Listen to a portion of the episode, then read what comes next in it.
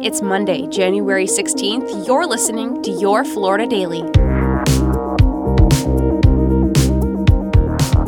I'm Katrina Scales. Today, on this Dr. Martin Luther King Jr. Day, events are being held across the state to remember the civil rights icon. The annual Pappy Kennedy Prayer Breakfast will be held in person this year. The breakfast honors Dr. King and its namesake, Arthur Pappy Kennedy, who was Orlando's first black city council member.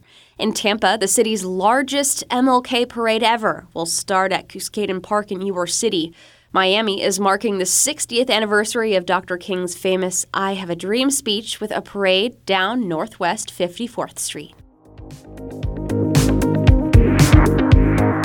On the Space Coast, a Sunset launch delivers a secret payload of military satellites, giving people on the ground a spectacular view. The SpaceX Falcon Heavy rocket launched into clear skies just before 6 Sunday evening.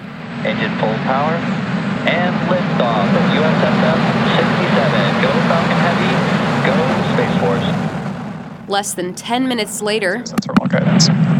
Stage 2 FTS is saved. Booster landing leg deployed. two side boosters landed back at the Cape, sending sonic booms as far as Orlando.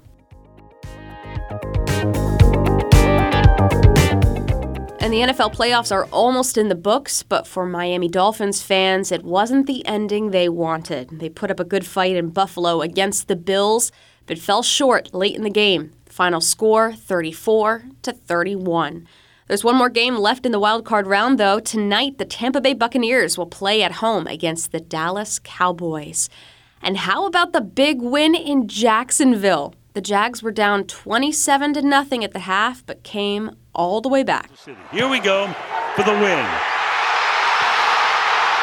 As time expires, Riley Patterson kicked a 36 yard field goal, giving the Jags the 31 30 win. After the game, quarterback Trevor Lawrence was spotted with some teammates grabbing some late night breakfast at Waffle House and getting cheers from Duval fans inside.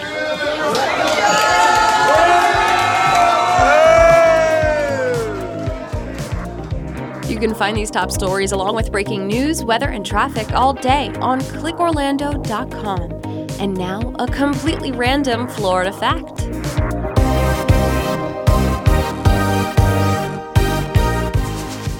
Florida produces about one quarter of the world's phosphate.